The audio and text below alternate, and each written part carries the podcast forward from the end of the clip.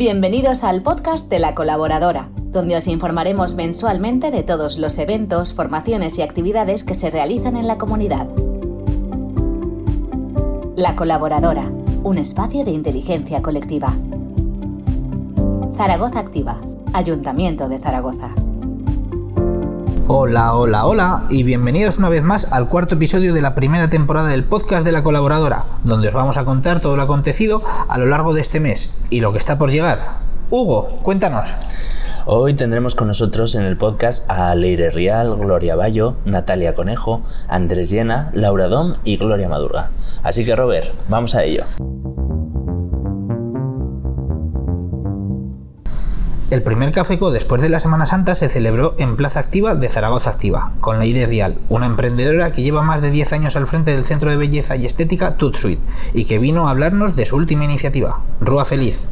Leire compartió con nosotros este proyecto que tiene como objetivo llenar de arte y color la calle San Antonio María Claret, que está en el barrio de la Universidad de Zaragoza, con varios murales e intervenciones de artistas locales. Vamos a escucharla.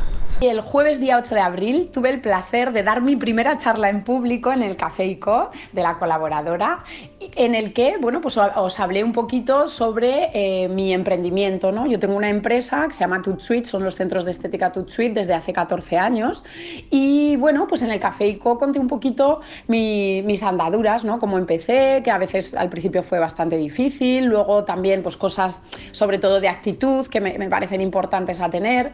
También conté pequeños ejemplos de las redes sociales que a veces no son tan agradables, pero bueno, hay que saber afrontarlos.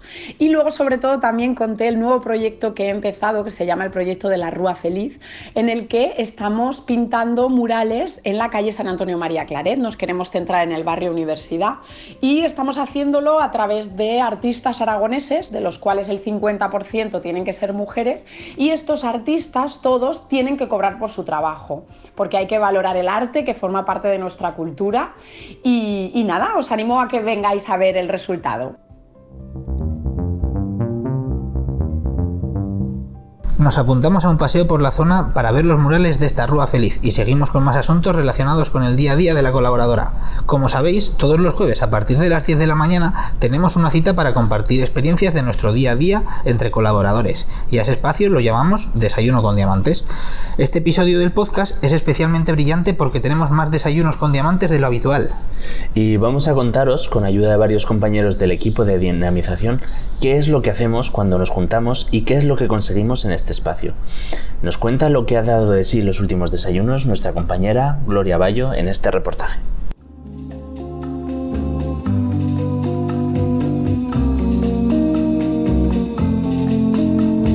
¿Conoce usted esos días en que se ve todo de color rojo? ¿Color rojo? Querrá decir negro.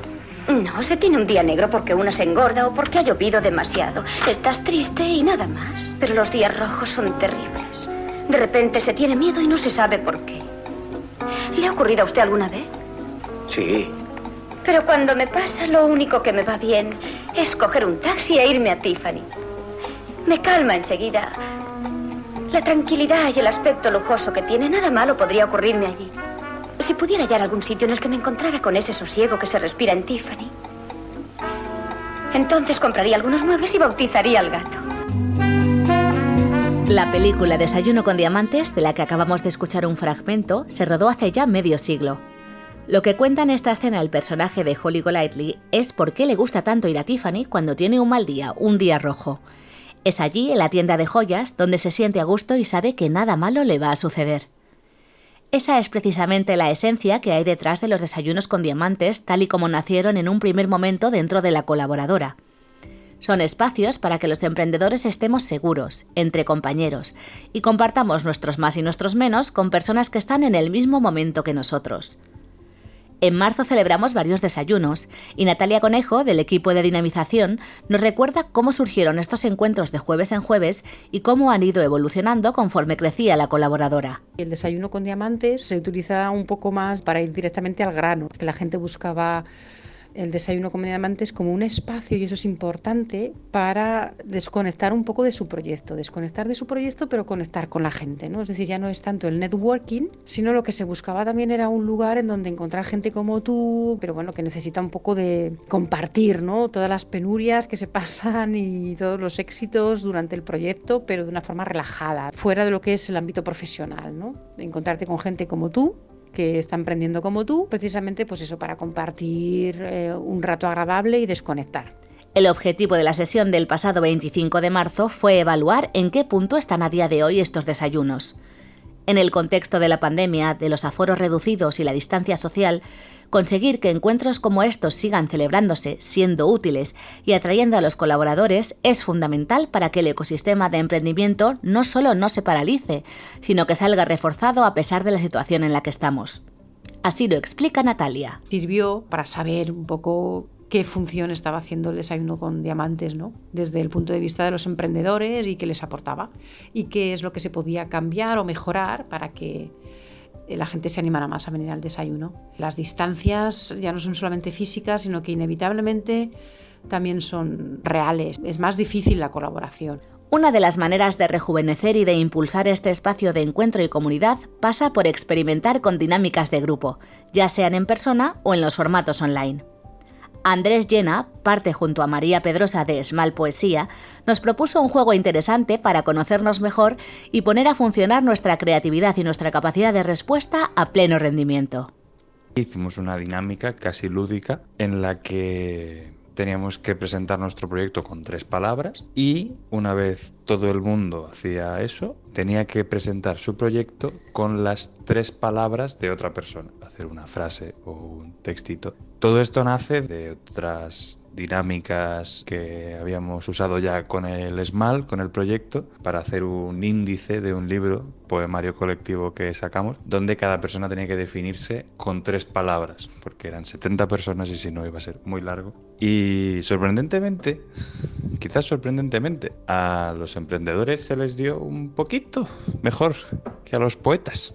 Ya sabes, emprendedor, colaborador. Si se te viene encima un día negro, rojo o del color que sea, recuerda que los desayunos con diamantes están allí para ti cada jueves. Nos vemos. El último de los desayunos que celebramos contó con unos invitados de estreno. Nos acompañaron varios de los emprendedores de Convierte tu idea en negocio, a los que hemos animado a formar parte de este espacio tan nuestro, que es la colaboradora. El día 30 saldremos de dudas de quién se ha animado a formar parte. Laura Dom forma parte del equipo de dinamización y fue una de las encargadas de explicarles a esta remesa de nuevas incorporaciones del semillero cómo funciona la colaboradora por dentro. Trato de darles a conocer a los nuevos integrantes de Semillero qué es la colaboradora y en especial quiénes somos todos los que conformamos la comunidad de la colaboradora. Nosotros tenemos equipos y nos autogestionamos todo. Esto es un trabajo colaborativo en general, tanto mantener la colaboradora como salir avantes en, en, todos los proyectos y todas las iniciativas que existen en la colaboradora. Básicamente fue mostrarles quiénes somos, queríamos volverles a dar la bienvenida a Zaragoza Activa, ¿no? En este caso de parte de la colaboradora. Tal y como ha explicado Laura, lo que mantiene vivo y en forma a la colaboradora es el empuje de sus equipos de trabajo y a todos los que se movilizan para que este ecosistema siga creciendo. Desde el equipo de participación, sin ir más lejos, nos propusieron encontrarnos dentro del espacio D'Artagnan para proporcionarnos recursos para gestionar nuestras emociones como emprendedores. Gloria Madurga nos explica en qué consistió la última dinámica, que fue a principios de abril. El objetivo es poner en común todos los miedos, bloqueos y sobre todo compartir cuáles son nuestras emociones como emprendedores. Es un espacio en el que abrimos nuestro corazón. Se titulaba o trataba de Te conoces, tipos de personalidad. Lo condujo Gemma Brun, una coach muy colaboradora dentro de este espacio, que nos enseñó a conocernos un poquito más. Fue muy instructivo, nos enseña siempre a entender por qué funcionamos de una manera determinada dependiendo del tipo de personalidad que tenemos y porque muchas veces creemos que somos de una forma y, resulta ser todo lo contrario. Nos dio ese espacio para expresarnos libremente, compartir cosas, para conocer herramientas nuevas para poder gestionar estas emociones. En estos tiempos que vivimos, cualquier cosa que se haga de forma presencial nos hace sentirnos muchísimo mejor y tener la sensación de, de tener ese calorcito que nos proporcionan las personas y sobre todo las personas que nos acompañan en todo este proceso de emprendimiento. En abril también comenzó una nueva edición de las Matriuscas, un instrumento que coordina el equipo de modelo de negocio y que está pensado para ejecutar planes de acción y hacerles un seguimiento semanal. Las Matriuscas están diseñadas como una fase final para quienes pasan por el comáster y el codiseño y que ayudan a ponerse plazos y metas en equipo. Es más fácil comprometerse con los demás que con uno mismo. Vamos a repasar qué nos espera en los próximos días dentro de la colaboradora. En el próximo episodio os contaremos cómo han ido los círculos de colaboración y más detalles sobre la agenda de coformaciones. El 26 de abril tenemos a Carolina Marín que nos hablará sobre product placement y escaparatismo comercial. Y el 3 de mayo aprenderemos a cuidar nuestra imagen en videoconferencias y en vídeos de redes sociales con José Barrena. Recordad que podéis estar al tanto de todo lo que sucede en la colaboradora siguiendo nuestras redes sociales y no os olvidéis de echarle un vistazo como siempre a los contenidos que subimos al blog ZAC. También podéis contactar con todos los que formamos parte de la colaboradora en nuestro canal de Discord. Muchas gracias por escucharnos y hasta la próxima. Gracias por escucharnos. Para más información sobre la colaboradora, síguenos en nuestras redes sociales. La colaboradora. Un espacio de inteligencia colectiva. Zaragoza Activa. Ayuntamiento de Zaragoza.